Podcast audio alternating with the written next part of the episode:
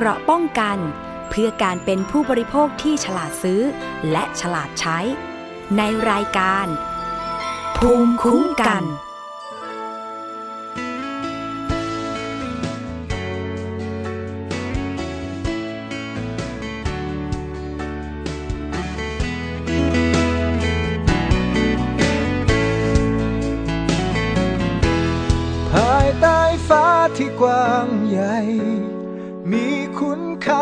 คนปีนป่าย อยากจะไปให้ไกลให้สุดดังใจฝัน พอหวังสูงจนเกินไป กลับเป็นทุกข์ท้อแท้ในใจ และดวงดาวไม่ใช่คำตอบที่ต้องการ กลับมาเองกายซบลง ความเคยชิน ที่เราเคยหลงลืมไปนานก็จะรู้ว่าพื้นดิน ท้องฟ้าหน้าบ้านเรานั้น ที่เป็นของสำคัญเกินสิ่งใดๆอยู่อย่างพอเพียงใกล้ตัวความสุขยังมี อย่างพอดี ไม่มีความทุกข์ร้อนในใจ สุขจริงแท้ในชีวิตคน จะค้นเจอได้ไม่ไกล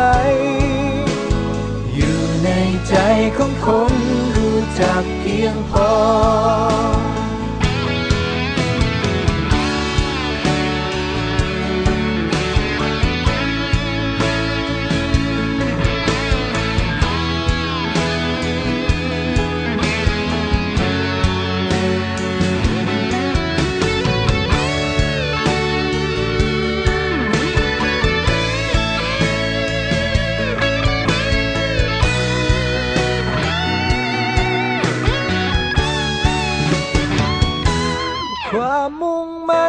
มีอยู่ ยังต้องสู้ต้องทำทุกอย่าง อยู่บนทางที่แม้จะเหนื่อยแต่ยังไหวยังต้องคิดต้องทำดี ต้องมาหนะภาคเพียนเข้าไป แต่ดวงดาวไม่ใช่คำตอบที่ต้องการ อย่างพอเพียงใกล้ตัวความสุขยังมี อยู่อย่างพอดี ไม่มีความทุกข์ร้อนในใจ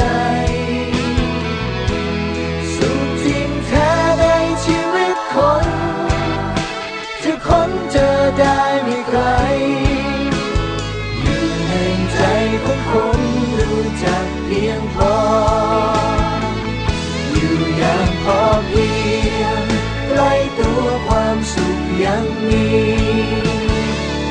อยู่อย่างพอดี ไม่มีความทุกข์ร้อนในใจ สุขจริงแท้ในชีวิตคนจะค้นเจอได้ไม่ไกลอยู่ในใจของคนรู้จักเพียงพอแค่มีคำว่าพอก็ส นใคร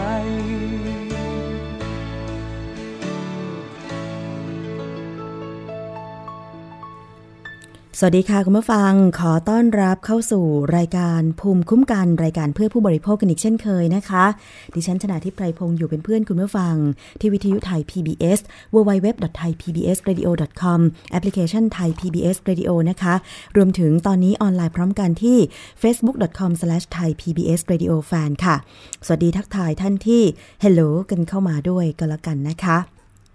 การออนไลน์ก็ดีไปอีกแบบหนึ่งคือสามารถที่จะฟังได้แม้จะอยู่ในต่างประเทศนะคะ โดยเฉพาะคนไทยที่ไปอยู่เมืองนอกเนี่ยก็สามารถที่จะติดตามรายการของเมืองไทยได้ โดยที่มีความรู้สึกว่าเราไม่ได้ห่างไกลประเทศไทยเลยนะคะ การสื่อสารทุกวันนี้มันทำให้เรานั้น ใกล้ชิดกันยิ่งขึ้น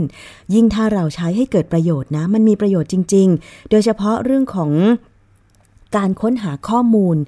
ที่ดี ๆ ต่าง ๆ นะคะ เราไม่พูดถึงข้อมูลไม่ดี ซึ่งทุกวันนี้มันก็มีเนาะสื่อสังคมออนไลน์เนี่ยมีทั้งข้อมูลดี ข้อมูลจริง ข้อมูลหลอก โดยเฉพาะการ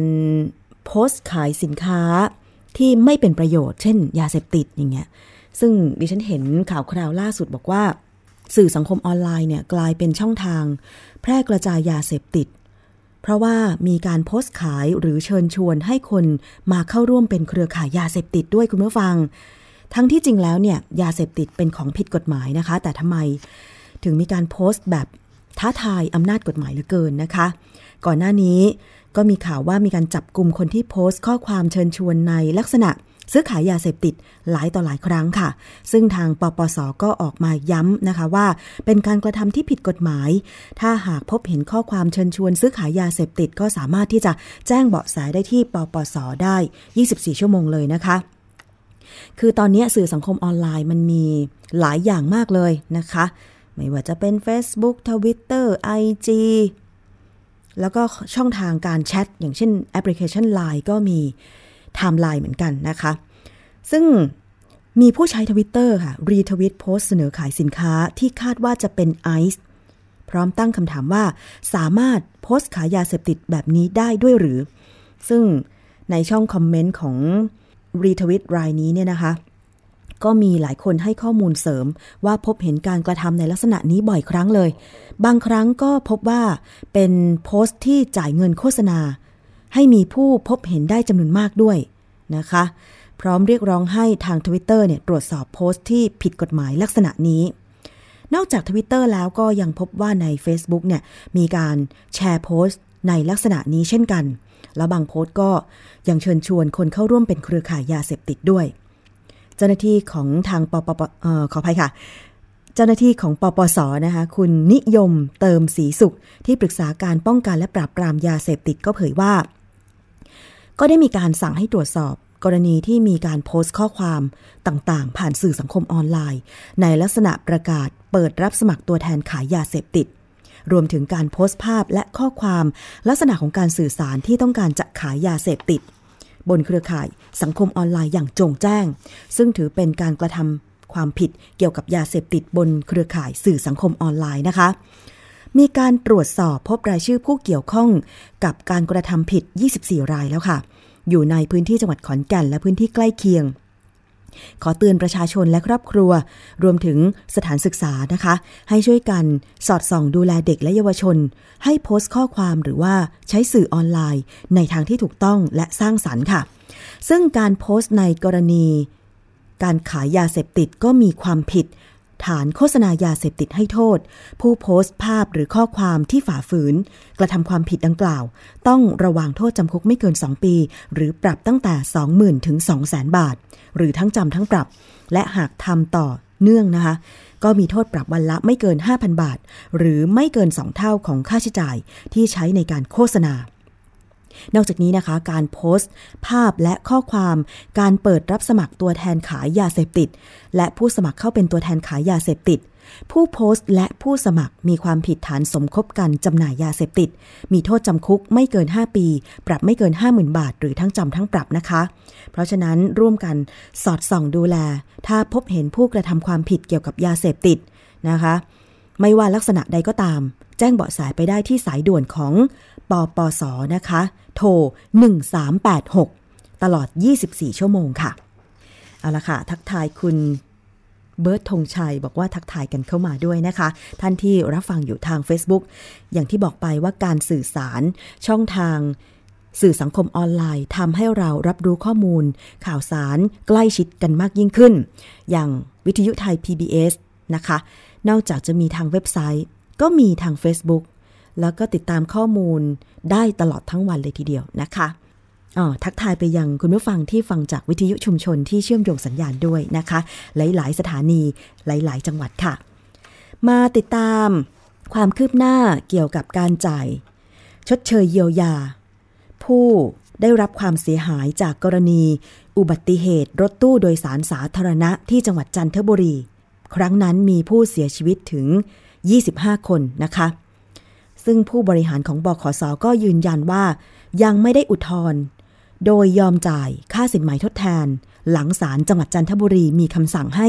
บขสเป็นผู้จ่ายค่าสินไหมทดแทนจำนวน 26 ล้านบาท แก่ครอบครัวผู้เสียชีวิต จากอุบัติเหตุรถตู้โดยสาร ชนกับรถกระบะจนมีผู้เสียชีวิต 25 คน กรรมการผู้จัดการใหญ่บขสค่ะ ก็ยอมรับว่าจนถึงขณะนี้ยังไม่ได้ตัดสินใจ ยื่นอุทธรณ์เพราะยังไม่ได้รับเอกสารคำพิพากษาอย่างเป็นทางการจากศาลแต่ทางบขสก็พร้อมจ่ายค่าสินไหมทดแทน ให้กับครอบครัวผู้เสียชีวิตนะคะ โดยการยื่นอุทธรณ์จะขึ้นอยู่กับที่ประชุม คณะกรรมการด้านกฎหมาย ตัดสินใจภายใน 2-3 สัปดาห์นี้ ก่อนจะเสนอให้บอร์ดบขสพิจารณาเห็นชอบในการจ่ายค่าสินไหมค่ะ ซึ่งตามหลักการรถตู้ มีเจ้าของรายเดียว ทางบขสต้องจ่ายค่าชดเชยไปก่อน แล้วจึงไปเรียกร้องความเสียหายกับเจ้าของรถตู้ภายหลัง เช่นเดียวกับรถตู้ส่วนใหญ่ที่ไม่ใช่สหกรณ์หรือนิติบุคคล เมื่อเกิดอุบัติเหตุไม่สามารถรับผิดชอบได้ เราจะไปฟังรายละเอียดนะคะ เพิ่มเติมจาก คุณจิรศักดิ์เยาวัฒสกุล กรรมการผู้จัดการใหญ่ บริษัทขนส่งจำกัดถึงหลักเกณฑ์การจ่ายชดเชยเยียวยากรณี รถตู้ที่บขสให้สัมปทานเส้นทาง แล้วเกิดอุบัติเหตุ จากกรณี รถตู้โดยสารจังหวัดจันทบุรี ที่ชนกับรถกระบะจนทำให้ ฟลุกท่วม และมีผู้เสียชีวิตถึง 25 คนว่าบขสมีหลักเกณฑ์การจ่ายอย่างไร แล้วก็การดำเนินงานของบขสเกี่ยวกับการป้องกัน ไม่ให้เกิดอุบัติเหตุในระยะยาวจะเป็นอย่างไรไปฟังเสียงของคุณจิรศักดิ์ค่ะ ครับในกรณีที่เกิดอุบัติเหตุขึ้นเมื่อต้นปี 60เนี่ยนะครับ ที่มีผู้สูญเสียเสียชีวิตไป 25 ราย ตรงนั้นเนี่ยทางบขสเองก็ต้องขอแสดงความเสียใจกับเหตุการณ์ที่เกิดขึ้นตรงนั้นด้วยนะครับ ผมเองเนี่ยเพิ่งเข้ามารับหน้าที่หลังจากเกิดเหตุการณ์นั้น ก็ได้มาดูในเนื้อเรื่องแล้วนะครับแล้วก็ได้รับเเห็นคำพิพากษาของศาลนะครับว่าศาลได้มีคำสั่งพิพากษามาว่าให้ชดใช้ 25 รายในมูลค่า 26 ล้านบาทนะครับ ในมุมของบกสเองเนี่ยเราคิดว่าการสูญเสียชีวิตเนี่ยคงไม่สามารถพูดเป็นจำนวนเงินได้นะครับ ว่าเท่านี้คุ้มค่าหรือไม่คุ้มค่านะครับยังไงก็ไม่สามารถที่จะตีมูลค่าได้ แต่เมื่อศาลมีคำสั่งพิพากษามาอย่างนี้แล้วเนี่ยทางบกสเองไม่ปฏิเสธความรับผิดชอบนะครับเราก็จะยินดีที่จะชดใช้ความเสียหายที่เกิดขึ้น แต่เนื่องจากว่า บกสเนี่ยเป็นรัฐวิสาหกิจ เราก็มีขั้นตอนกระบวนการในการทำงานนะครับ หลังจากนี้เนี่ยเราก็จะนำเรื่องเข้าพิจารณานะครับ ถึงความเหมาะสมนะครับเป็นรายไปนะครับว่าศาลได้ท่านได้พิเคราะห์พิจารณาตัดสินมาแล้วเนี่ยทางเราก็จะดูให้ถูกต้องตามขั้นตอนกระบวนการการทำงานของเรานะครับ แต่ด้วยว่าถ้าถามว่า บขสจะจ่ายหรือไม่จ่าย ต้องตอบว่าบขสจ่ายครับ แล้วก็มีความยินดีที่จะต้องจ่ายเพราะมันเกิดความเสียหายเกิดขึ้น และอยู่ในความรับผิดชอบของบขสนะครับทีนี้ประเด็นอย่างนี้ครับว่าทำไมเรื่องตรงนี้เนี่ยเป็นเรื่องของรถตู้นะครับ แล้วทำไมบขสเนี่ยต้องมารับภาระการจ่าย อันนี้เนี่ยต้องขอเรียนชี้แจงอย่างนี้ครับว่า รถตู้เนี่ยเรามีอยู่ 3 กลุ่มด้วยกัน รถตู้ที่อยู่ในการกำกับดูแลของบขสนะครับก็คือในหมวดจอจานเนี่ยก็คือเป็นการที่เปลี่ยนรถบัสหนึ่งคันมาเป็นรถตู้ 3 คัน รถพวกนี้เนี่ยก็เมื่อครบอายุ 10 ปีแล้ว รถตู้มันครบอายุ 10 ปีแล้ว ก็สามารถที่จะใช้สิทธิ์เปลี่ยนเป็นรถใหม่ได้ก็คือรถมินิบัสนะครับอีกกลุ่มหนึ่งก็คือเป็นกลุ่มต่อเตา เมื่อประมาณปี 53 ก็มีการจัดระเบียบก็คือเอารถป้ายดำนะครับ ให้เข้ามาอยู่ในการกำกับดูแลของบขสนะครับก็อันนี้รถกลุ่มนี้ก็เช่นกันครับ เมื่อครบ 10 ปีแล้วก็ยังสามารถที่จะใช้สิทธิ์ในการที่จะเปลี่ยนเป็นรถใหม่ที่เป็นรถมินิบัสได้นะครับกลุ่มที่ 3 ก็คือประมาณปี 57 เนี่ยที่ได้มีการจัดระเบียบอีกครั้งหนึ่งเนี่ยนะครับ กลุ่มนี้เนี่ยก็จากป้ายดำ เมื่อเข้ามาอยู่ในระบบแล้วเนี่ยเมื่อครบ 10 ปีแล้วเนี่ยอันนี้ไม่สามารถต่อใบอนุญาตได้ ก็จะต้องเลิกกันไปนะครับเมื่อเมื่ออกลุ่มรถตู้ทั้ง 3 กลุ่มเนี่ยถูกโอนเข้ามาอยู่ในการกำกับดูแลให้กับบกสในฐานะผู้ประกอบการนะครับผู้ถือใบอนุญาตประกอบการ ก็คงจะปฏิเสธความรับผิดชอบไม่ได้ในทุกกรณีที่เกิดความเสียหายเกิดขึ้น ประเด็นที่เราจะต้องสนใจก็คือว่าแล้วบคสจะทำยังไง ที่จะกำกับดูแลกลุ่มรถตู้เหล่านี้เนี่ยไม่ให้เกิดความเสียหาย ก็ขอพิจารณาดูเราก็ดูแล้วว่าเอ๊ะมันมีแค่ 3 เรื่อง ก็คือในเรื่องของพครเนี่ยน่าจะเป็นปัจจัยหลัก ที่ว่าจะเกิดอุบัติเหตุหรือไม่เกิดอุบัติเหตุ ส่วนในปัจจัยที่2เนี่ยก็จะเป็นในเรื่องของตัวรถนะครับ แล้วก็ปัจจัยที่ 3 ก็คือสภาพถนนนะครับ ซึ่งสภาพถนนเนี่ย กระทรวงคมนาคมท่านก็ดูแล ได้ตามมาตรฐานถนนอยู่แล้วนะครับ ก็กลับมาดูที่ตัวรถเพราะฉะนั้นจะเห็นได้ว่าในปีที่ผ่านมาเนี่ยที่ผมมารับตำแหน่ง ผมก็จะเห็นมาตรการในการที่จะต้องกำกับดูแลความปลอดภัยในตัวรถ เช่น มีการติดตั้ง GPS นะครับ มีการติดตั้งค้อนทุบกระจกนะครับติดตั้งถังดับเพลิง ติดตั้งเเเข็มขัดนิรภัยนะครับ มีการเจาะช่องทางออกเพื่อที่จะลด ที่นั่งและเพื่อจะให้มีทางออกฉุกเฉินนะฮะต่างๆเหล่านี้ก็เป็นมาตรการหนึ่งที่จะทำให้ตัวรถมีความปลอดภัยมากขึ้น เพราะฉะนั้นในเรื่องการใช้งานรถ 10 ปีเนี่ยอันนี้ก็ถือเป็นมาตรการอีกมาตรการหนึ่งที่ที่จะดูแลในเรื่องของความปลอดภัยตัวรถแต่อย่างไรก็ตามอุบัติเหตุที่เกิดขึ้นเนี่ยมันก็ยังเกิดอยู่เพราะฉะนั้นปัจจัยที่สำคัญที่สุดก็น่าจะเป็นปัจจัยที่ที่เกิดจากคนขับรถนะครับ แต่ว่า คนขับรถเองจะบอกว่าเขาไม่มีคุณภาพก็อาจจะตอบไม่ได้ เพราะว่าทุกคนมีใบอนุญาตขับรถอยู่แล้วนะครับ สิ่งที่บขสจะต้องทำก็คือในเมื่อผมเข้ามารับตำแหน่งเนี่ยเราก็จะตั้งโรงเรียนนะครับ หรือว่าสถาบันฝึกขับรถโดยสารสาธารณะขั้นสูงนะครับ ซึ่งในปีที่ผ่านมาเนี่ยเราก็ได้มี senior driver เกิดขึ้นคำว่า senior driver ก็คือมันคือครูฝึกนะครับ เราก็ปั้นขึ้นมานะครับ แล้วจากนั้นเราก็เอาพนักงานขับรถที่อยู่ในสังกัดที่อยู่ในสังกัดของบขสก่อนเนี่ยในปีที่ผ่านมา ก็ได้ผ่านการฝึกอบรมไปแล้วอย่างน้อย2ร้อยนาย200นาย ที่ผ่านการฝึกอบรมไปเรียบร้อยแล้ว ช่วงนี้เนี่ยเราก็ฝึกอบรมเพิ่ม แล้วก็อยู่ในระหว่างที่จะวัดผลว่า พนักงานขับรถของเราที่ผ่านหลักสูตรไปแล้วเนี่ยพฤติกรรมเป็นอย่างไรนะครับ แล้วก็ทัศนคติในการขับรถเป็นยังไง จิตสำนึกเป็นอย่างไร ในการรับผิดชอบในการขับรถนะครับ โดยคร่าวๆแล้วเนี่ยยังไม่ได้สรุปเป็นทางการ แต่โดยดูจากภาพทั่วไปเนี่ยดีขึ้นมากครับสำหรับ 200 กว่าคนเนี่ยก็เห็นเห็นความเปลี่ยนแปลงก่อนอบรมแล้วก็หลังอบรมนะครับสถิติอุบัติเหตุรถบขสเองเนี่ยนะครับก็ก็ที่ผ่านมาก็ถือว่าเป็นตัวเลขที่ยอดเยี่ยมมากนะครับไม่มีอุบัติเหตุร้ายแรงเกิดขึ้น เรื่องนี้เป็นเรื่องที่สำคัญแล้วก็เราก็เลยกำลังคิดว่า ถ้าหลักสูตรของเราเนี่ยคงที่และแล้วได้เห็นผลของของหลักสูตร เราก็จะกระจายออกไปให้รถร่วมนะครับรถร่วมคือรถบัสใหญ่นะครับรวมไปถึงรถตู้ด้วย เราก็จะพยายามเอาเข้ามาฝึกอบรมวิธีแก้ปัญหาว่าเอ๊ะแล้วเราจะทำอย่างไร เพราะว่าเราจะต้องเรียนอย่างนี้ครับรถร่วมที่เป็นรถตู้เนี่ยนะครับเมื่อมารวมอยู่ในสังกัดกำกับดูแลของบขสโดยส่วนใหญ่นี่จะเป็นผู้ประกอบการรายย่อย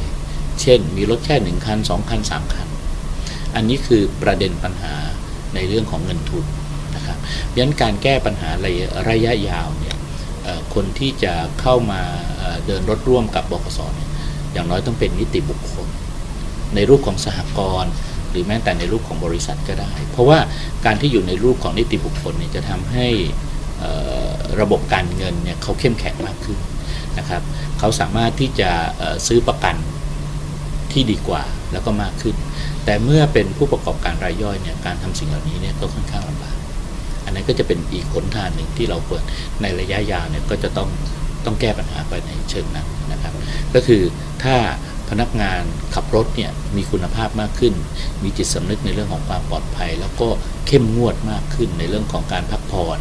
ในเรื่องของอความเร็วในการขับรถหลาย ๆ เรื่องเนี่ยตรงนี้เป็นเรื่องสำคัญที่เราจะต้องอ สร้างทัศนคติเอ่อในเรื่องของความปลอดภัยให้มากขึ้นสองเนี่ยในในเรื่องของเออความรับผิดเมื่อมีความเสียหายเกิดขึ้นเนี่ยถ้าผู้ประกอบการเนี่ยเอ่อจัดตั้งอยู่ในรูปของนิติบุคคล มันก็จะทำให้การบริหารจัดการเนี่ยง่ายขึ้นนะครับขอถามเรื่องนี้หน่อยค่ะว่า ในส่วนของตู้ที่เกิดเหตุเนี่ยนะคะคุณเขาเป็นผู้ประกอบการรายเดียวไหมคะหรือว่าเขามีการลงทุนเป็นผู้ประกอบการรายเดียว แล้วก็ก็เสียชีวิตในในในอุบัติเหตุครั้งนี้ด้วยนะครับเพราะฉะนั้นคนที่ร่วมรับผิดชอบก็คือลูกชายของของของเจ้าของรถตู้นะครับซึ่ง 26 ล้านเนี่ยผมก็คิดว่าอ่าบคสโดยโดยโดยหลักการก็คงจะต้องไปเรียกร้องความเสียหายที่เกิดขึ้น กับกับทางรถเจ้าของรถตู้นะครับ แต่ว่าในส่วนที่รับผิดชอบต่อประชาชนเนี่ยก็บคสจะดำเนินการไปก่อน แต่ว่าถ้าที่ทราบมาอย่างบกสเองเนี่ยคือถ้าเกิดเคสแบบเคสลักษณะเนี้ยค่ะ เราต้องจ่ายไปต่อที่มันส่งผลกระทบกับเราไหมอะคะเอ่อถ้าถ้ามองในมุมว่าความรับผิดชอบนะครับ มีผลกระทบครับ เพราะว่าเอ่อท่านลองคิดดูนะครับ รถตู้ที่อยู่กับเราเนี่ยห้าพันกว่าคันนะครับ รถร่วมอีก5,000กว่าคัน ในกรณีที่มีอุบัติเหตุมีความเสียหายเกิดขึ้น แน่นอนครับ จำเลยที่หนึ่งเนี่ยก็จะเป็นเจ้าของรถหรือผู้ประกอบการ แต่ถ้าผู้ประกอบการหรือเจ้าของรถเนี่ยไม่มีกำลังหรือไม่สามารถที่จะชดใช้ได้เนี่ยก็จะมาจำเลยที่ 2 หรือที่ 3 บางครั้งบคสก็เป็นจำเลยที่ 2 บางครั้งก็เป็นจำเลยที่ 3 ในฐานะผู้ถือใบอนุญาตประกอบการนะครับก็เราก็จะต้องออชำระไปก่อน แล้ว ก็เป็นเรื่องที่บคสที่จะไปฟ้องร้องเอากับจำเลยที่ 1 หรือ 2 ต่อไปที่ผ่านมามันส่งผลกระทบมากน้อยแค่ไหนนะคะเรื่องการเคสแบบนี้ค่ะก็เอ่อจำนวนตัวเลขก็ค่อนข้างสูงนะครับ แต่ถ้าถามว่าเราหนีเราปฏิเสธความรับผิดชอบได้ไหม ก็คงไม่ได้นะครับในในเรื่องของในแง่ของ เขามาอยู่ภายใต้การกำกับดูแลของบคสเพราะฉะนั้นก็คงเป็นหน้าที่ของบคสที่ว่าทำอย่างไรที่จะกำกับดูแลให้เข้มข้นขึ้นในเรื่องของความปลอดภัย ค่ะนั่นคือเสียงของคุณจิรศักดิ์ยาววัฒสกุลนะคะ กรรมการผู้จัดการใหญ่บริษัทขนส่งจำกัด ชี้แจงกรณี การจ่ายค่าสินไหม อุบัติเหตุรถตู้โดยสาร 25 ศพที่จังหวัดจันทบุรีนะคะ คงจะได้ฟังหลักการไปแล้ว แล้วก็รายละเอียดเกี่ยวกับคดีนี้ ยังไงบขสในฐานะผู้ให้สัมปทาน เส้นทางเดินรถตู้เนี่ยนะคะ ก็หลีกเลี่ยงความรับผิดชอบไม่ได้ ก็พร้อมจะจ่ายค่าสินไหม แต่ว่าตอนนี้รอเอกสารจากทางศาลนะคะ แล้วยังไม่ได้ตัดสินใจต้องเอาเข้าบอร์ดบขสพิจารณา คิดว่าตรงนี้เนี่ยนอกจากความเสียหายที่เกิดขึ้นมันจะไม่สามารถชดเชยกันได้แล้ว แต่สิ่งที่ทำได้ตามกรอบกฎหมายก็คือว่า ยังไง ผู้ให้เส้นทางสัมปทาน ให้บริการสัมปทานเส้นทางเนี่ยนะคะ ก็หลีกเลี่ยงไม่ได้สองก็คือเจ้าของรถ ซึ่งรถตู้สายจันทบุรีที่เกิดเหตุเนี่ยเป็นเจ้าของคนเดียวที่นำมาวิ่งร่วมกับผู้ประกอบการรายอื่น เป็นหนึ่งเส้นทาง อันนี้ก็ต้องมาดูว่าต่อไปบขสที่บอกว่าถ้าเป็นผู้ประกอบการที่เป็นนิติบุคคลในรูปแบบของบริษัท แล้วสัมปทานเส้นทางไป การจัดการก็น่าจะง่าย แต่ปัจจุบันนี้ยังไม่ใช่หนึ่งเส้นทางอาจจะมีเจ้าของรถหลายคน บางคนมีกำลังที่จะซื้อรถได้หนึ่งคัน บางคนสองคันสามคันห้าคัน แล้วก็เอามาวิ่งร่วมกัน แบบเนี้ยเจ้าของสัมปทานเส้นทาง ก็อาจจะไม่ต้องที่จะรับผิดตรงนี้นะคะ จะแก้ไขปัญหาอย่างไรบขสจะต้องจ่ายชดเชยไปก่อน แล้วก็ไปเรียกร้องเอากับผู้ประกอบการ แล้วการป้องกันอุบัติเหตุ ที่ทางคุณจิรศักดิ์กรรมการผู้จัดการใหญ่บขสบอกไป ว่าตอนนี้ทางบขสเองก็ได้เริ่มดำเนินการหลาย ๆ อย่าง เกี่ยวกับความปลอดภัยของรถตู้แล้วล่ะ สภาพตัวรถก็จะมีอุปกรณ์ที่ติดตั้งเพิ่มเติมนะคะ ทั้งค้อนทั้งที่ดับเพลิง ทั้ง GPS เพื่อเฝ้าระวังไม่ให้คนขับขับรถเร็วประมาทหวาดเสียว มีห้องคอยควบคุม คอยสอดส่องดูว่า ผู้ให้บริการขับรถตู้รายไหนที่ขับแล้วดูไม่ปลอดภัย ควบคุมความเร็วไม่เกิน 90 กิโลเมตรต่อชั่วโมงนะคะ แต่ว่าสิ่งหนึ่งที่เป็นปัญหาค่อนข้างมากก็คือพฤติกรรมของคนขับรถตู้เอง คงปฏิเสธไม่ได้นะคะ คุณผู้ฟังว่าทุกวันนี้เรายังคงเห็น รถตู้ขับประมาทหวาดเสียว ขับจี้คันหน้า ขับแซงซ้าย ดิฉันก็ยังเห็นเป็นประจำ เส้นทางถนนวิภาวดีรังสิตนี่แหละค่ะ โดยเฉพาะช่วงเวลารถติดๆนะคะรถยนต์ส่วนบุคคลเขาก็จอดอ๋อไม่ใช่จอดสิเขาก็ขับตามๆกันไป วิภาวดีรังสิตก็จะมีช่องละสามเลนขาเข้าสามเลนขาออกสามเลน แต่จะมีบางช่วงที่เป็นสองเลน เช่น ที่หน้าสนามบินดอนเมือง แต่พฤติกรรมของคนขับรถตู้บางราย คนอื่นเขารถติดกันอยู่ทั้งสามเลน ก็เบี่ยงซ้ายไปแซง โดยเฉพาะช่วงตั้งแต่หน้าไทย PBS ไปจนถึงเซ็นทรัลลาดพร้าวเนี่ยนะคะ เห็นเป็นประจำเลย ถ้าส่งเรื่องร้องเรียนเนี่ยก็คงไม่เว้นแต่ละวัน นี่คือพฤติกรรมของคนขับรถตู้ล้วนๆเลย ที่อาจจะก่อให้เกิดอุบัติเหตุ เพราะว่าการแซงบนไหลทาง อันตราย ตามกฎหมายแล้วห้ามแซงบนไหลทาง เพราะว่าไหลทางมีไว้สำหรับกรณีฉุกเฉิน เช่น รถเสีย หรือเกิดอุบัติเหตุกันในสามเลนขวา แล้วก็ต้องเคลื่อนย้ายไปอยู่บนไหลทาง แต่ถ้าเกิดเมื่อใดก็ตามที่แซงซ้ายบนไหลทางแล้วใช้ความเร็วสูง ก็จะเกิดอุบัติเหตุชนท้ายกันขึ้น นี่แหละเป็นพฤติกรรมคนขับรถตู้ล้วนๆ จะทำอย่างไร บขสบอกว่าได้จัดตั้งสถาบันการฝึกอบรมทักษะการขับรถโดยสารสาธารณะขั้นสูง นำร่องแก่พนักงานขับรถของบขสให้เข้าฝึกอบรมทักษะและความปลอดภัยในการขับรถแล้วกว่า 200 คน คือภาพรวมเนี่ย บอกว่ามีพฤติกรรมขับรถ ไม่ก่อให้เกิดอุบัติเหตุ ส่วนรถก็ได้ดำเนินการติดตั้ง GPS ค้อนออค้อนทุบกระจก ทั้งดับเพลิงเข็มขัดนิรภัย มีทางออกฉุกเฉิน แต่ว่านี่ยังไม่ได้เรียกคนขับรถตู้ สาธารณะที่เป็นเอกชน เข้าฝึกอบรมเลย แล้วดิฉันก็ไม่แน่ใจว่า ถ้าบขสมีมาตรการให้ คนขับรถตู้ที่มาร่วมสัมปทานเส้นทางเนี่ยไปฝึกอบรมทักษะการขับรถ แล้วก็วินัยจราจรเนี่ยจะยอมมาเข้าร่วมกันไหม เพราะว่าแต่ละคนก็ต้องบอกว่าต้องขับรถอ่าก็จะคอยดูต่อไปนะคะว่าสิ่งที่บขสวางมาตรการ ป้องกันอุบัติเหตุรถตู้ และรถโดยสารประเภทอื่นไว้เนี่ยจะสามารถทำให้เห็นผลได้มากน้อยขนาดไหน เพราะว่า ไม่อยากจะอ่านข่าวอุบัติเหตุรถโดยสารสาธารณะกันบ่อยๆ คืออุบัติเหตุมันก็เกิดขึ้นได้ค่ะ แต่ว่าการป้องกันหรือว่าลดความรุนแรงจากอุบัติเหตุนั้นน่าจะเป็นสิ่งสำคัญที่สุด และการชดเชยเยียวยา ก็ต้องรวดเร็วแล้วก็ไม่ถ่วงเวลา เพื่อให้ผู้ประสบเหตุประสบภัยนั้นเนี่ย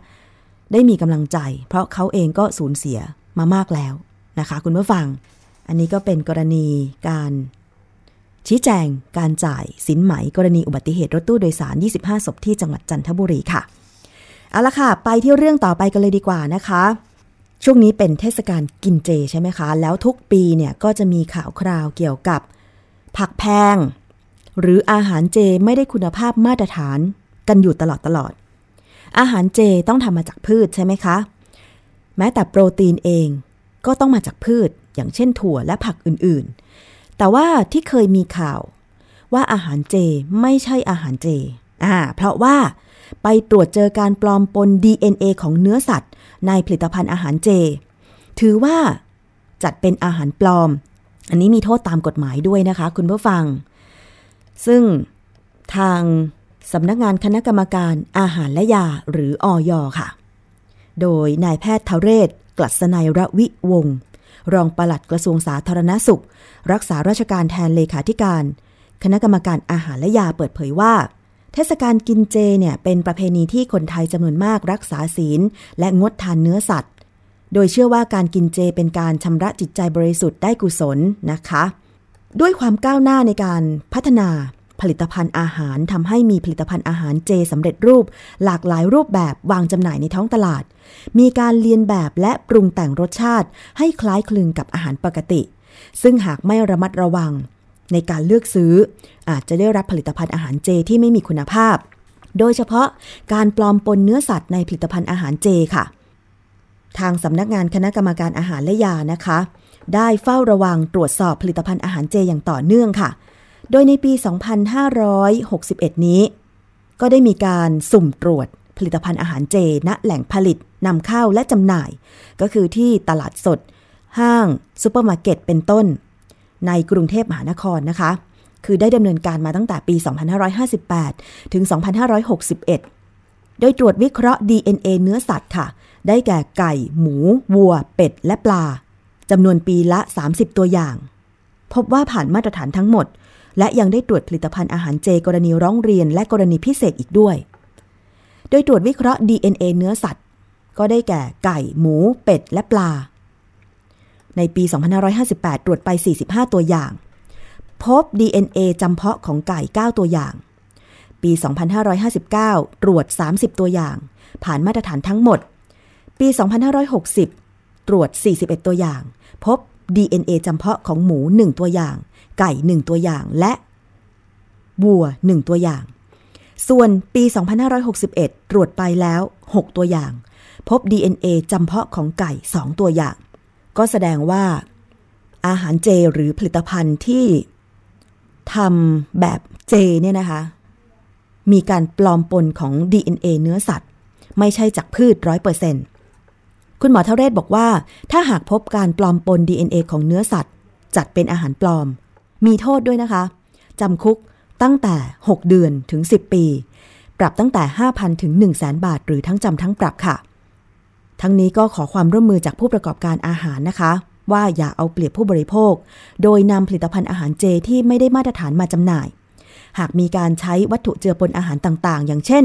สีผสมอาหารหรือวัตถุกันเสียต้องเลือกใช้วัตถุเจือปนอาหารที่มีเลขสาระบบอาหาร และใช้ปริมาณตามคำแนะนำบนฉลากด้วย ออยเขาก็ได้ลงพื้นที่ตรวจที่เยาวราชด้วย ซึ่งเป็นแหล่งจำหน่ายอาหารเจที่คึกคักมาก มีการประชาสัมพันธ์ให้ผู้บริโภคที่เลือกซื้ออาหารเจนะคะ ต้องดูลักษณะสะอาดปลอดภัยได้มาตรฐาน แล้วก็ควรเลือกซื้อผลิตภัณฑ์ที่มีการแสดงฉลาก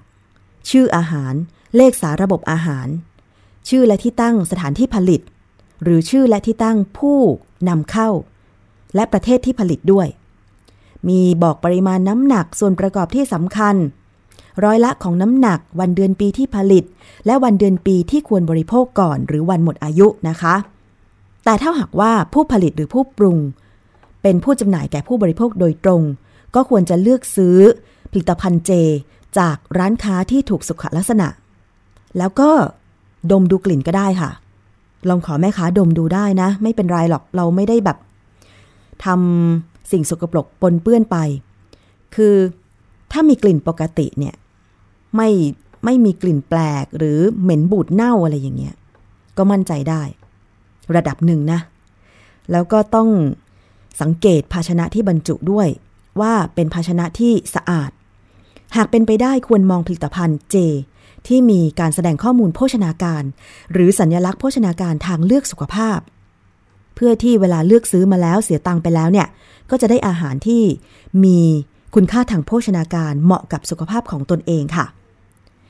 ถ้าคุณผู้ฟังไปเจอเจอ อาหารเจ ผลิตภัณฑ์อาหารเจที่ดูแล้วว่าไม่ปลอดภัย มีการวางขายแบบแบกระดินหรืออะไรอย่างเงี้ยหรือบรรจุภัณฑ์มันฉีกขาดทำให้สิ่งสกปรกเข้าไปปนเปื้อนได้นะคะหรือว่า ไม่มีฉลากอะไรแสดงเลย ไม่รู้ว่าผลิตเมื่ออะไรนำเข้ามาจากไหนผลิตที่ไหนอะไรอย่างเงี้ย ก็สามารถแจ้งได้ที่สายด่วนอย สายด่วนสำนักงานคณะกรรมการ อาหารและยา หมายเลขโทรศัพท์นะคะ 1556 หรืออีเมลไปก็ได้ค่ะ ที่อีเมล 1556 at fda moph.go.th ง่ายๆ ด้วยการดาวน์โหลดแอปพลิเคชัน Oyo Smart Application ได้ Line ก็ได้นะคุณผู้ฟัง ลองค้นหาใน Line ค่ะ ค้นหาด้วย ID Line คือ FDA ตัวใหญ่นะคะ FDA แล้วก็ไทยตัวเล็กนะคะ FDA ตัวใหญ่ ส่วนคำว่าไทยตัวเล็ก ลองค้นหาดูค่ะคุณผู้ฟังเพื่อช่วยกันเฝ้าระวัง หลายคนตอนนี้ก็ เริ่มกินเจกันแล้วนะคะ จะได้มีอาหารเจที่มีคุณภาพสะอาดปลอดภัย และก็ไม่มีการปลอมปนของเนื้อสัตว์อยู่ในผลิตภัณฑ์อาหารเจค่ะ คุณผู้ฟังอะช่วงนี้ ไหนๆเราก็พูดถึงช่วงเทศกาลกินเจละ บางท่านก็ไม่ได้กินเจแบบเคร่งครัดเท่าไหร่ อาจจะทานอาหารมังสวิรัตแทน หรือไปเจออาหารเจก็ทาน ไม่เจอก็ทานอะไรก็ได้ เพราะว่ามันไม่มีให้ทาน หรือ เลือกเท่าที่จำเป็นอะไรอย่างเงี้ยนะคะ ถ้าเป็นทางเลือกอีกประเภทหนึ่งก็คืออาหารมังสวิรัตอาจจะไม่เคร่งเท่าอาหารเจ แต่อาหารมังสวิรัตก็เน้นที่ผักผลไม้เป็นหลัก แต่ว่าอาจจะมีการทานไข่ทานนมได้ใช่ไหมคะ ช่วงคิดก่อนเชื่อกับดรแก้วกังสดานอัมภัยนักพิษวิทยาวันนี้ค่ะ เรามาดูเรื่องเกี่ยวกับอาหารมังสวิรัตกัน ว่าเป็นอย่างไร แล้วถ้าจะทานอาหารมังสวิรัตเนี่ย แต่เพื่อให้ได้สารอาหารครบถ้วนเนี่ย จะต้องทานอย่างไร ไปฟังในช่วงนี้กันเลยค่ะ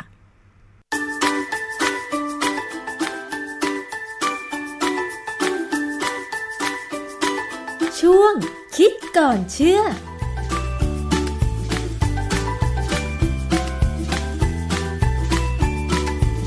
เอ่อ วันนี้จะมาพูดเกี่ยวกับเรื่องของอาหารมังสวิรัตนะครับ อาหารมังสวิรัตก็คือคนที่ไม่กินเนื้อสัตว์นะฮะกิน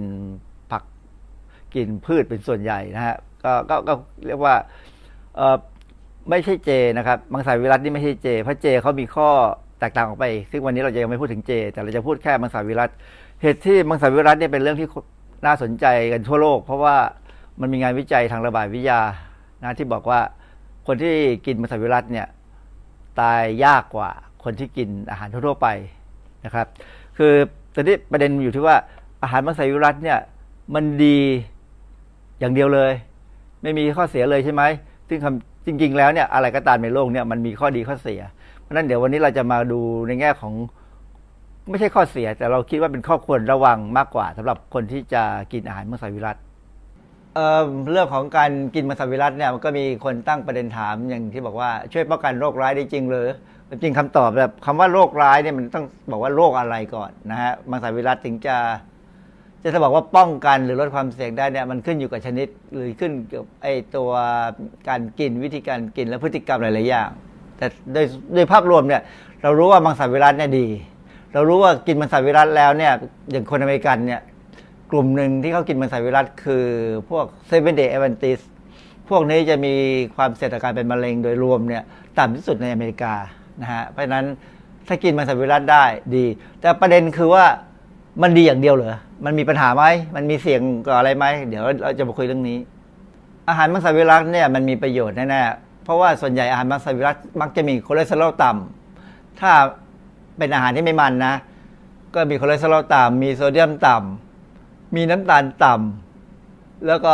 ลดความเสี่ยงมะเร็งแน่ๆคือมะเร็งลำไส้ใหญ่เนี่ยลดแน่ๆลดความเสี่ยงต่อโรคหัวใจ เพราะว่าไขมันต่ำอยู่แล้ว ลดความเสี่ยงต่อการเกิดนิ่วในไต เพราะว่ามีเนื้อสัตว์ไม่มีเนื้อสัตว์นะฮะมังสวิรัติไม่มีเนื้อสัตว์เพราะนั้นโอกาสเกิดนิ่วเนื่องจากไอ้จากเนื้อสัตว์ที่เราไปกินอะไรหลายอย่างที่มันอาจจะมีสารที่ทำให้เกิดนิ่วในไตได้เนี่ยก็จะน้อยลง มีบทความหนึ่งในเน็ตของ New New Times นี่เขาเขียนบทความขึ้นมาเลยว่า vegan diet why it should be taken with caution caution ก็คือต้องระวังทำไมต้องระวัง จะกินเลยไม่ได้เหรอ เพราะนั้นแต่ความจริงเขามีเหตุผลนะฮะ เดี๋ยวจะอธิบายให้ฟังก็หนึ่งเนี่ยพอดีผมไปเจอเอ่อเป็นเป็น presentation ใน YouTube ของอาจารย์คนหนึ่งนะฮะ ใน YouTube เนี่ยเขาเขาพูดถึงปัญหาของอาหารมัสวิรัตซึ่งตรงกับไอ้เป็นบทความนั้นเลย ก็เลยพอดีเอารูปเข้ามาดูดีกว่า เขาบอกว่าคนที่กินอาหารมังสวิรัตเนี่ย สิ่งที่เขาอาจจะเจอแน่ๆคือเขาได้วิตามิน B12 น้อย หรืออาจจะคือต่ำเนื่องจากว่า B12 เนี่ยแหล่งของมันจริงก็คือเนื้อสัตว์นะฮะอันนี้บางคนบอกว่าแบคทีเรียแบคทีเรียในร่างกายเราเนี่ยในลำไส้ใหญ่เนี่ยสามารถที่จะสร้าง B12 ได้ มันสร้างได้ฮะแต่ปัญหาคือว่ามันไม่ดูดซึม เพราะว่าเราไม่ได้กินอุจจาระเราเอง ไม่เหมือนไม่เหมือนพวกกระต่ายไม่เหมือนพวกสัตว์บางอย่างพวกหนูที่กินอุจจาระตัวเอง อันนั้นเขาได้ B12 ดังเพราะนั้นการที่คนที่กินอาหารมังสวิรัตเนี่ยต้องจัดอาหารให้ดีให้มี B12 ซึ่งหลาย ๆ คนก็บอกว่าไม่ยอมกิน B12 ที่เป็นวิตามิน เพราะว่าที่เป็นเม็ดเนื่องจากว่ามีความรู้สึกว่า B B12 เม็ดเนี่ยมันสกัดมาจากเนื้อสัตว์ ปัจจุบันนี้ B12 ที่มีขายไม่ว่าที่ไหนก็ตามเขาทำสังเคราะห์ในห้องแลบเท่านั้นฮะไม่ใช่เนื้อสัตว์เลยเพราะนั้นกินได้เลยเพราะนั้นคนที่เป็นมังสวิรัตเนี่ยควรจะเสริมวิตามิน B12 เป็นผลิตภัณฑ์เสริมอาหารไปเลยนะฮะขาดโปรตีน ขาดสังกสีเพราะสังกสีเนี่ยจะอยู่ในเนื้อสัตว์ค่อนข้างเยอะ เพราะฉะนั้นบางครั้งเนี่ยในพืชผักที่เป็นอาหารของคนมังสวิรัตเนี่ยมีสังกสีอยู่ แต่สังกสีนั้นอยู่ในรูปที่ถูกจับตัวอยู่กับสารอื่น ซึ่งทำให้มันไม่สามารถเอามาใช้ได้ เพราะนั้นก็มีโอกาสขาด ถ้าขาดสังกะสีโอกาสที่จะมีปัญหาขาดสังกะสีขาดโปรตีนเนี่ยอาจจะมีปัญหาเกี่ยวกับภูมิต้านทานได้นะเพราะนั้นก็ต้องระวัง เพราะนั้นคนที่เป็นมังสวิรัตเนี่ยถ้ามีความรู้สึกว่าไม่แข็งแรง อาจจะเป็นเพราะว่าเรากินไม่พอหรือว่าจัดอาหารไม่ดีเนี่ยอาจจะต้องใช้ผลิตภัณฑ์เสริมอาหารที่เป็นพวกมัลติวิตามิน ซึ่งองค์การเภสัชมีขาย ไม่ไม่ได้แพงอะไรมากมายนักนะปัญหาของมังสวิรัตอีกอันนึงก็คือมีการ วางแผนในการกินไม่ค่อยดีหรือว่าเพิ่มคือไปเจอปัญหาบางทีไปไปไปเคร่งกับความเป็นมังสวิรัตเนี่ย แล้วไปอยู่ในที่ที่เขาไม่มีอาหารมังสวิรัตให้ก็เลยไม่กินซะอันนั้นก็เลยทำให้มือทำให้ขาดขาดมื้ออาหารบางมื้อไป ซึ่งอาจจะทำให้สุขภาพเสื่อมโทรมได้ เพื่อจะยืนยันสิ่งที่พูดในสไลด์เมื่อกี้นี้ ก็มีบทความมาหนึ่งใน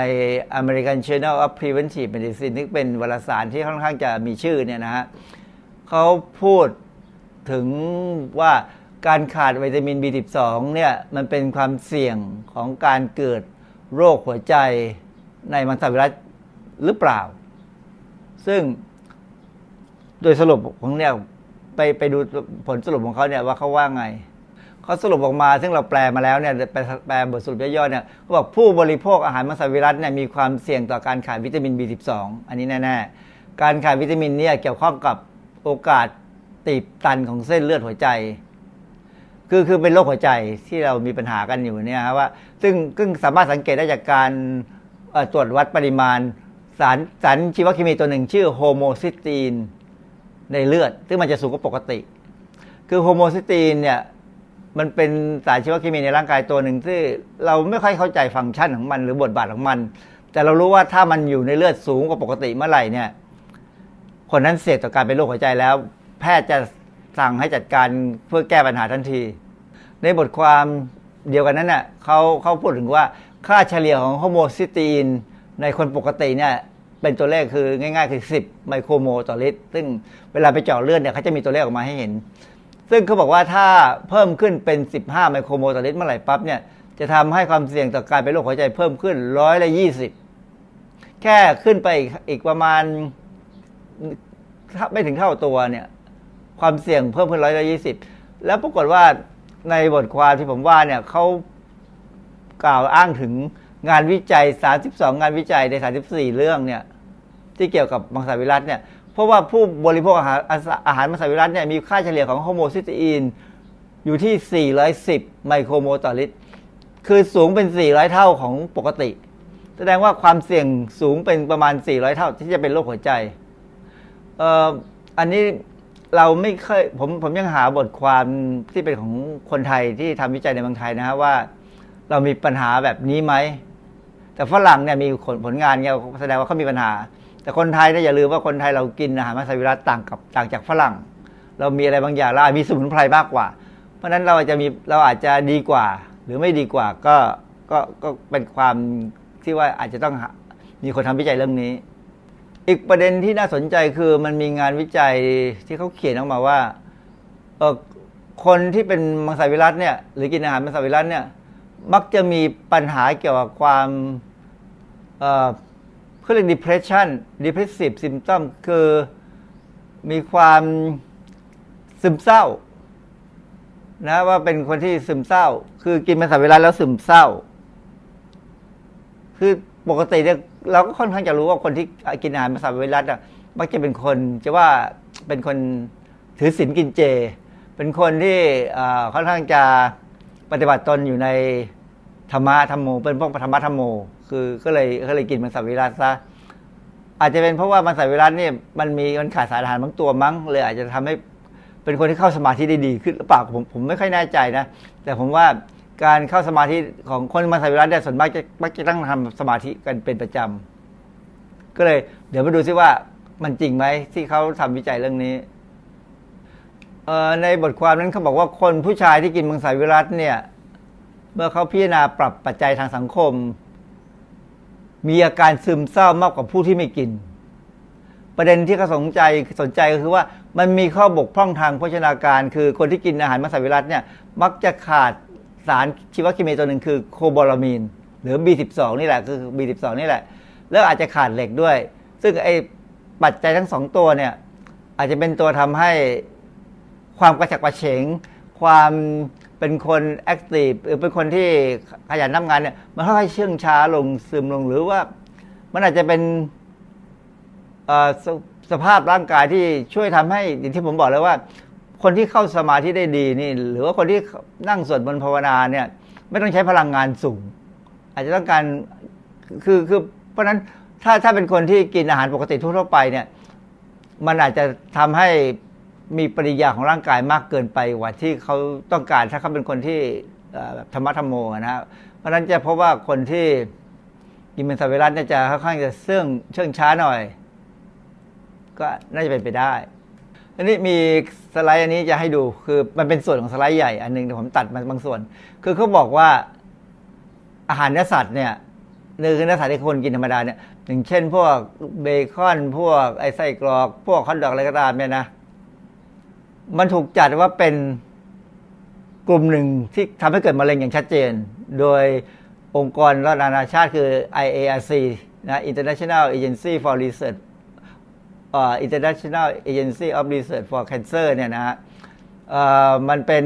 สารก่อมะเร็งกลุ่มหนึ่งเลย ซึ่งถือว่ารุนแรงและก็ WHO เนี่ยก็เคยออกมาพูดแล้วว่าอาหารเนื้อหมักเนี่ยทำให้เป็นมะเร็ง อันนี้มันจึงอาจจะเป็นสาเหตุหนึ่งที่ว่าหลายคนเลี่ยงกินเนื้อสัตว์ไปซะเลยเพราะฝรั่งเนี่ยเวลาเนื้อสัตว์พูดถึงกินเนื้อสัตว์เนี่ยเข้ามาถึงเขากินของพวกนี้ ก็เลยไปกินมังสวิรัตอันนี้ก็เลยมีบทความหนึ่งที่น่าสนใจ บทความนี้ชื่อมันแปลเป็นภาษาไทยง่าย ๆ คือก็บอกว่าเนื้อโดยเฉพาะเนื้อแดงเนี่ย กับการเป็นมะเร็งลำไส้ใหญ่เนี่ย มันมันทำให้เราเป็นมังสวิรัต ด้วยประประเด็นนี้ใช่ไหมดังนั้นถ้าเป็นอย่างนี้เนี่ย มันไปได้ไหมที่เราจะทำให้เนื้อสัตว์เนี่ย มันปลอดภัยขึ้นกว่าเดิม คือพูดเป็นเชิงว่าเเราสามารถที่จะกินเนื้อสัตว์ได้ ถ้ามันปลอดภัยทำให้มันปลอดภัยซะเพราะถ้าไปกินเนื้อหมักเนี่ย เนื้อหมักนี่มันมันมีสารก่อมะเร็งอยู่แล้ว เพราะฉะนั้นถ้าถ้าฝรั่งหัดมากินเนื้อตุนเอ่อเนื้อต้ม เนื้อนึ่ง หรือกินก๋วยเตี๋ยวเนื้อสดแบบเราซะมันก็คงจะไม่คงจะความเสี่ยงของการเป็นมะเร็งก็นั้นคนไทยเนี่ยเวลาเรากินอาหารเนื้อสัตว์เนี่ยเรามักจะกินกับผักค่อนข้างเยอะ อาจจะเป็นเพราะว่าเนื้อสัตว์มันแพง เราก็เลยไม่ได้ไม่สามารถจะกินแบบฝรั่งได้ฝรั่งเนี่ยเวลากินสเต็กเนี่ยสมัยที่ผมไปเรียนที่อเมริกาเนี่ย สู้ฝรั่งไม่ได้เข็นแล้วรู้สึกท้อใจมากเพราะเวลาเขาเสิร์ฟสเต็กเนี่ยมันมันกว่าครึ่งจานได้ชิ้นเบ้อเร่อเลย ชิ้นใหญ่มาก แล้วตอนนั้นไปอยู่หอที่เป็นหอที่พวกนักกีฬาอเมริกันฟุตบอลอยู่ด้วยพวกนี้ตัวใหญ่กินเนื้อสัตว์มาก แล้วเราก็ได้อาหารเท่ากับเขาทุกครั้งที่กินน่ะกินไม่หมด ก็จะเสียดายเป็นพิเศษแล้วถ้าคนที่เคยกินสเต็กของฝรั่งโดยเฉพาะอเมริกาแท้ๆเนี่ยจะรู้สึกเลยว่าสเต็กเขารสชาติไม่เป็นสับปะรดเลย กินไม่ได้เลย ตอนที่ไปอยู่ใหม่ๆยังนึกเสียดายว่าเราไม่ได้เอาพริกน้ำส้มไป ไม่ได้เอาพริกป่นไปนะฮะเพราะนั้นโดยสรุปแล้วเนี่ย บทความนี้เขาพูดเป็นเชิงว่า ต้องหาทางทำให้เนื้อสัตว์ เวลากินเนี่ยมันปลอดภัย คนจะได้ไม่จำเป็นต้องเป็นมังสวิรัตโดยไม่จำเป็น เพราะว่าอย่างที่บอกแล้วว่ามังสวิรัตถึงแม้ว่าจะมีข้อมูลว่าช่วยทำให้เราไม่เป็นโรคนู้นโรคนี้ได้ แต่มันก็อาจจะทำให้เกิดอาการซึมเศร้า ซึ่งเป็นเรื่องที่น่ากลัว เพราะว่าคนที่ซึมเศร้ามากๆเนี่ยอาจจะถึงขั้นฆ่าตัวตายได้นะครับ เพราะฉะนั้นก็ก็แล้วแต่ แต่ถ้าคนจะกินมังสวิรัตเพราะว่ามีวัตถุประสงค์ว่า อยากจะกินมังสวิรัติเพื่อสุขภาพไม่ดี ก็หาความรู้ว่าควรจะกินยังไง ให้ได้สารอาหารให้ครบถ้วนนะแล้วเมื่อกินแล้วก็ควรจะมีพฤติกรรมการออกกำลังกายอะไรบ้าง มันก็จะทำให้สุขภาพไม่ต่างไปจากคนที่กินเนื้อสัตว์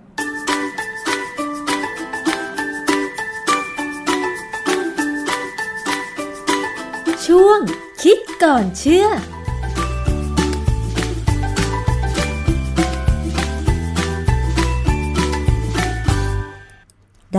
ข้อมูลดีทีเดียวเลยนะคะ เรื่องของอาหารมังสวิรัตจาก ดรแก้วกังสดานอัมภัยนักพิษวิทยาค่ะ ซึ่งนำบทงานวิจัยหลาย ๆ ชิ้นนะคะ มาอธิบายในเชิงวิทยาศาสตร์กันว่าทำไมถึงเป็นแบบนั้นนะคะ ในช่วงคิดก่อนเชื่อก็สามารถติดตามกันได้ กับรายการภูมิคุ้มกันค่ะ เราอยากจะนำข้อมูลทางวิทยาศาสตร์ มาชี้ให้เห็นว่าเนี่ยมันเป็นแบบนี้นะ เพราะฉะนั้นได้รับข้อมูลอะไรมา อย่าเพิ่งเชื่อ หาข้อมูลหลาย ๆ อย่าง นอกจากคิดก่อนเชื่อก็ไปหาข้อมูลอย่างอื่นอีก แต่ว่าต้องเป็นในแง่วิทยาศาสตร์นะ เพราะมันสามารถพิสูจน์ได้ มันเป็นมันเป็นเรื่องจริงอะนะคะ ยกเว้นว่าเป็นวิทยาศาสตร์ปลอม เออ มันก็มีอีกเหมือนกันที่เป็นวิทยาศาสตร์ปลอม เอาข้อมูลเฉพาะด้านเดียวมาพูดคุยกันอะไรอย่างเงี้ย หรือว่าไปรับเงินจากแหล่งใดแหล่งหนึ่งเพื่อทำงานวิจัย แต่ว่าให้ข้อมูล ด้านเดียวประมาณนี้นะคะ เพราะฉะนั้นก็หาข้อมูลหลาย ๆ ที่เลย รวมถึงคิดก่อนเชื่อในรายการภูมิคุ้มกันด้วยค่ะ วันนี้หมดเวลาแล้วนะคะ ขอบคุณมากเลยสำหรับการติดตามรับฟัง ดิฉันชนะทิพไพรพงศ์ต้องลาไปก่อน สวัสดีค่ะ ติดตามรับฟังรายการย้อนหลังได้ที่เว็บไซต์และแอปพลิเคชันไทย PBS Radio ไทย PBS Radio วิทยุข่าวสารสาระ เพื่อสาธารณะและสังคม